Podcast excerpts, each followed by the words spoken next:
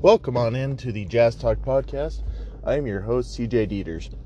In today's episode, we are going to be covering how are the Jazz going to use their biannual exception this season. Um, if you're unaware, the uh, biannual exception is another one of the exceptions that NBA teams have use of so that they can pay players even if they are over the salary cap. Um, so this exception, it comes around every two years, biannual exception, um, and it's about historically over the last few years, it's been you know two two years, about seven million, um, maybe on up to eight million. So you're looking at a guy that you can pay in the neighborhood of three to four million dollars a year. Um, we we'll cover more in depth in another episode what the Jazz do with their mid-level exception, which ends up being about four years, forty million dollar contract. Um, so this player we're talking about right now is more of a bench depth type guy. Um, you know, he's not going to be not usually not going to be a starter for your team, but he's going to be a guy that can come in, give you you know 10 to 18 minutes a game. Um, my belief is that with this, the Jazz really need more depth on the wing.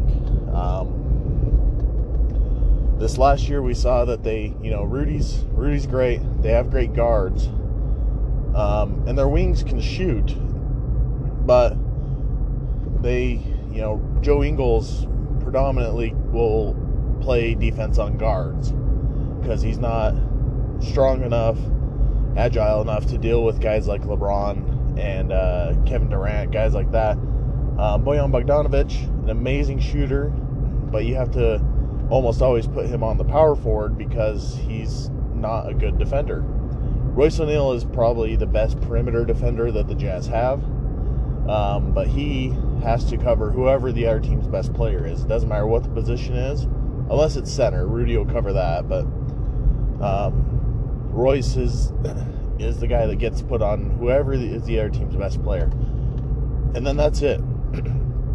I mean, they still have George Niang, but George Niang is a horrible defender, but he can come in and knock down shots.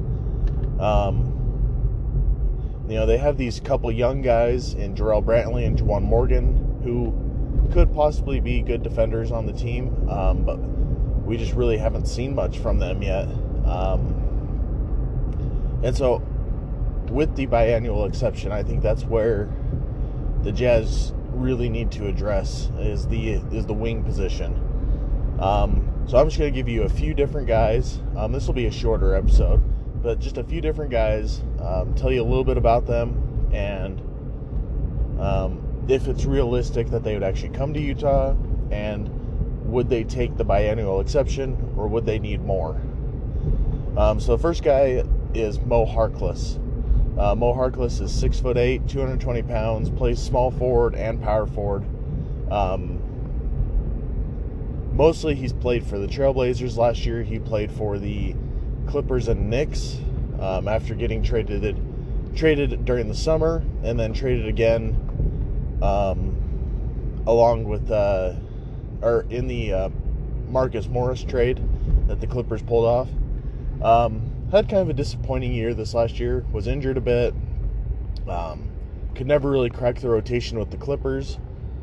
Um, but he's he's a good athlete. he's long. He's a good defender. Um, the the problem with him is he's only like a thirty percent three point shooter for his career. Um, so if you get it to get it to him wide open, he can knock it down. But not even that. Not in at a really high rate. Um, being in the Jazz's offense with how much they move the ball and how many wide open shots they, they get for role players, um, maybe could help that a little bit, um, but you're still not doing great there. Um, but that's going to be the case with almost all these guys that we talk about in this range. Um, now, do I think Mo Harkless would, would come to Utah? Possibly. I think he's going to have offers from the LA teams, um, probably from the Miami Heat, um, I'm sure the Celtics would like to have him. Basically, any contender right now, any team that could possibly push their way into the finals this next year, is going to want a guy like Mo Harkless, um, just with how versatile he is. Um, and as we saw with the Lakers this year, just having size and not just size, but size that can move is extremely valuable. Um, it, it really suffocates the size of the court.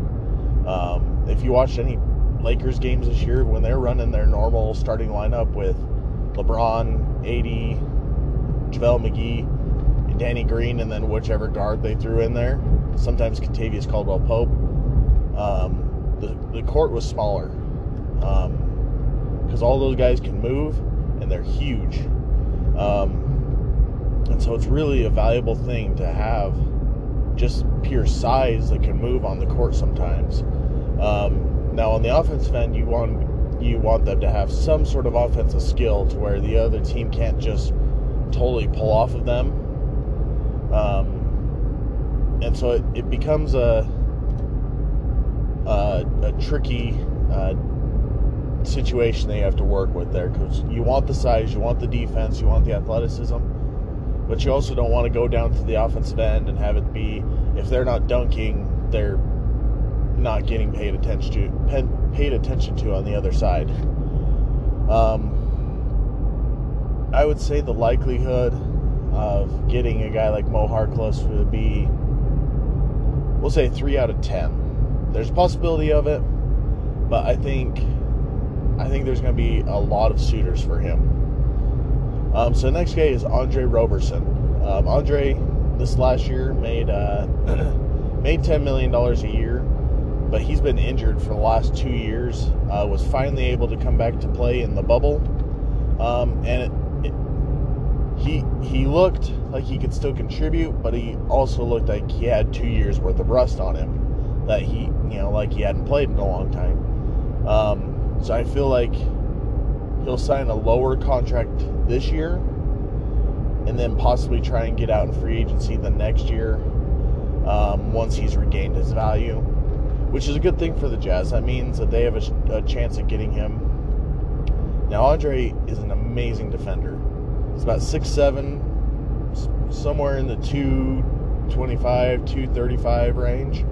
Um, can basically guard any position honestly, I would play him at the power forward um, because he's big and he's strong and he's a great defender, but he also he cannot shoot. Um, that's been the thing with him his whole career. Um, he's he's a horrible shooter, um, and that's why you'd use a, like something like the biannual exception with him because you don't want to commit ten million dollars a year to a guy that can't hit wide open threes. I mean, he can hit it a little bit, and hopefully during his time um, away from the game and during this off season, he gets some more work at it. But again, he's not a shooter, but he is when he's in his top form, he's one of the best perimeter defenders the league's ever seen. I mean, he's right up there with Kawhi Leonard. Um, now, again, like like like I said, because he's been out for two years, I don't think the amount of suitors is going to be quite as high for him as a guy like Mo Harkless. So I'm going to put the uh, chances of getting Andre Roberson with the BAE at we'll say five and five point five out of ten. Um, so more likely, but there's still a really good chance that somebody like the Lakers or the Warriors or somebody like that steps in and takes him because I mean that's just a reality with the Jazz. Um, a lot of these players would much rather be in Los Angeles or Miami or New York than Salt Lake City. Even though I love Salt Lake City, I love love uh, Utah in general. Um, you know that the the flashiness comes from being in LA or New York. Um, that's just something that the Jazz have, understand, and that's something that they've been dealing with ever since they came to, to Utah. uh, excuse me. Um, yeah. So next next guy I wanted to talk about is James Ennis. Uh, James Ennis played for the Philadelphia 76ers and the Orlando Magic this last year. He made about two million dollars. Um, so that's that's good news right there. Um, that he wasn't making a ton more like Harkless or Roberson were, and is expecting to make that kind of money. Um, Ennis is more of an offensive player. He's he's a guy that he can hit threes. Um, he can create his own shot a little bit. He's not going to create for others a ton. Um, on the defensive end, he's solid. He's not amazing like Roberson is, but he's solid. Um, but because he was only making $2 million this last year, and because he's bounced around a lot throughout his career, I think he's a very gettable guy.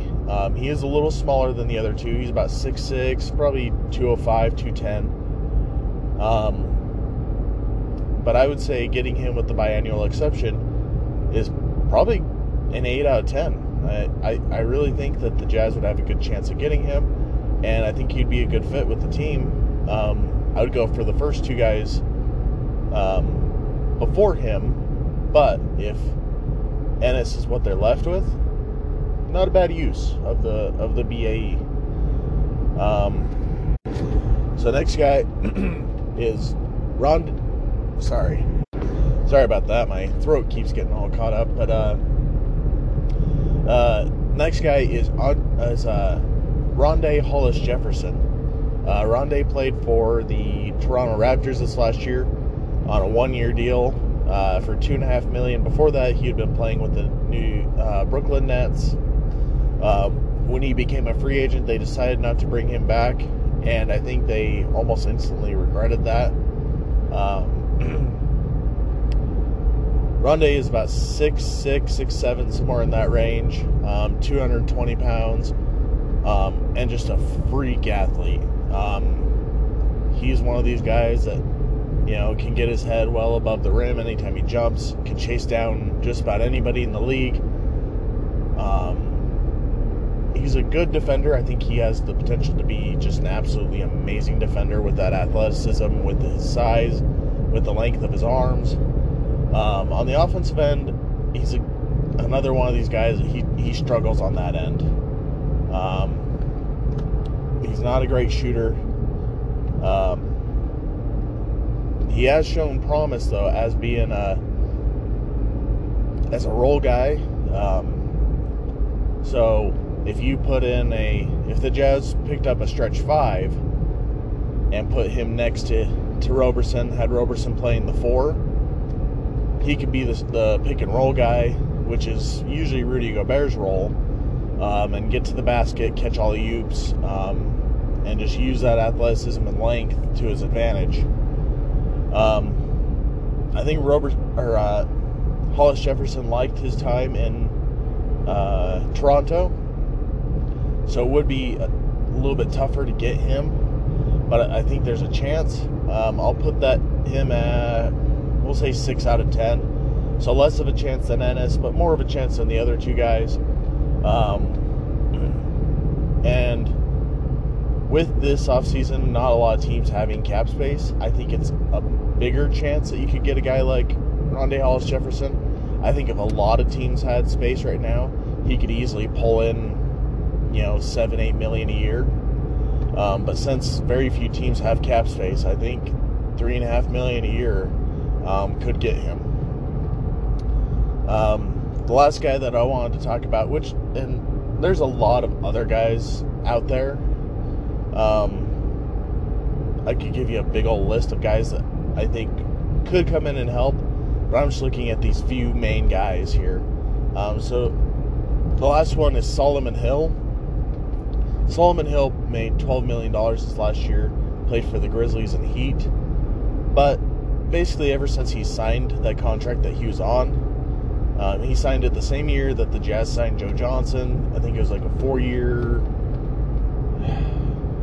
like four year, 52 million, something like that, dollar deal with the Pelicans. And it was almost immediately like, oh, we overpaid this guy by a lot. He's got a lot. He's got some skill. He's a good defender. but we should not be paying him this much money. Um, so I think, and plus he's older now. I think the Jazz could get him. Um, it's about six six, um, probably close to 240, maybe 245. He's pretty, he's a big guy. Um, and he actually might be closer to six seven than six six. But anyway, um, strong defender. He's gonna mostly have to play power forward at this point in his career. Um, he's just not quite as quick as as what he was. Um, I think at times you could still run him at the three. Um, but the biggest thing that he has changed um, that makes me believe that he would be a good fit with the Jazz is that he can knock down the three now.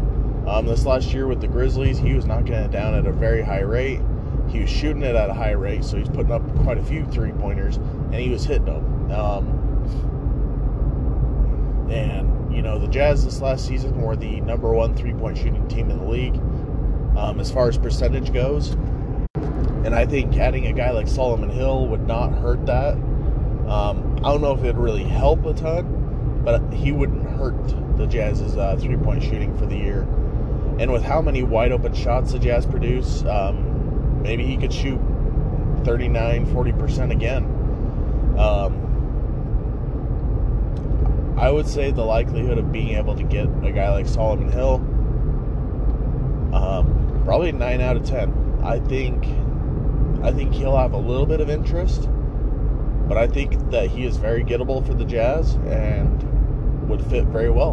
Um, now, out of these five guys that I listed, uh, Mo Harkless, Andre Roberson, um, Rondae Hollis Jefferson, James Ennis, and uh, Solomon Hill. My top pick would be Rondae Hollis Jefferson if they could get him. He's still pretty young, again, extremely athletic. I think he has, still has a lot of raw skill that the Jazz's developmental coaches could help him out with. Um, but any of these five guys, or guys like Michael Kidd Gilchrist, um, Kentavious Caldwell Pope, which I think he'll make more than that. Um, again, like I said, I can I can go through and find a bunch of these guys, but I think that is where the Jazz really need to focus this offseason is adding a guy on the wing that can defend well, can hit open threes if he can hit open threes at a really high rate, that's great, but mostly defense, adding size, adding um, athleticism. Um, so, with that, I'm going to go ahead and end this episode. Uh, thank you for listening. Um, more episodes of the NBA podcast should be coming out soon.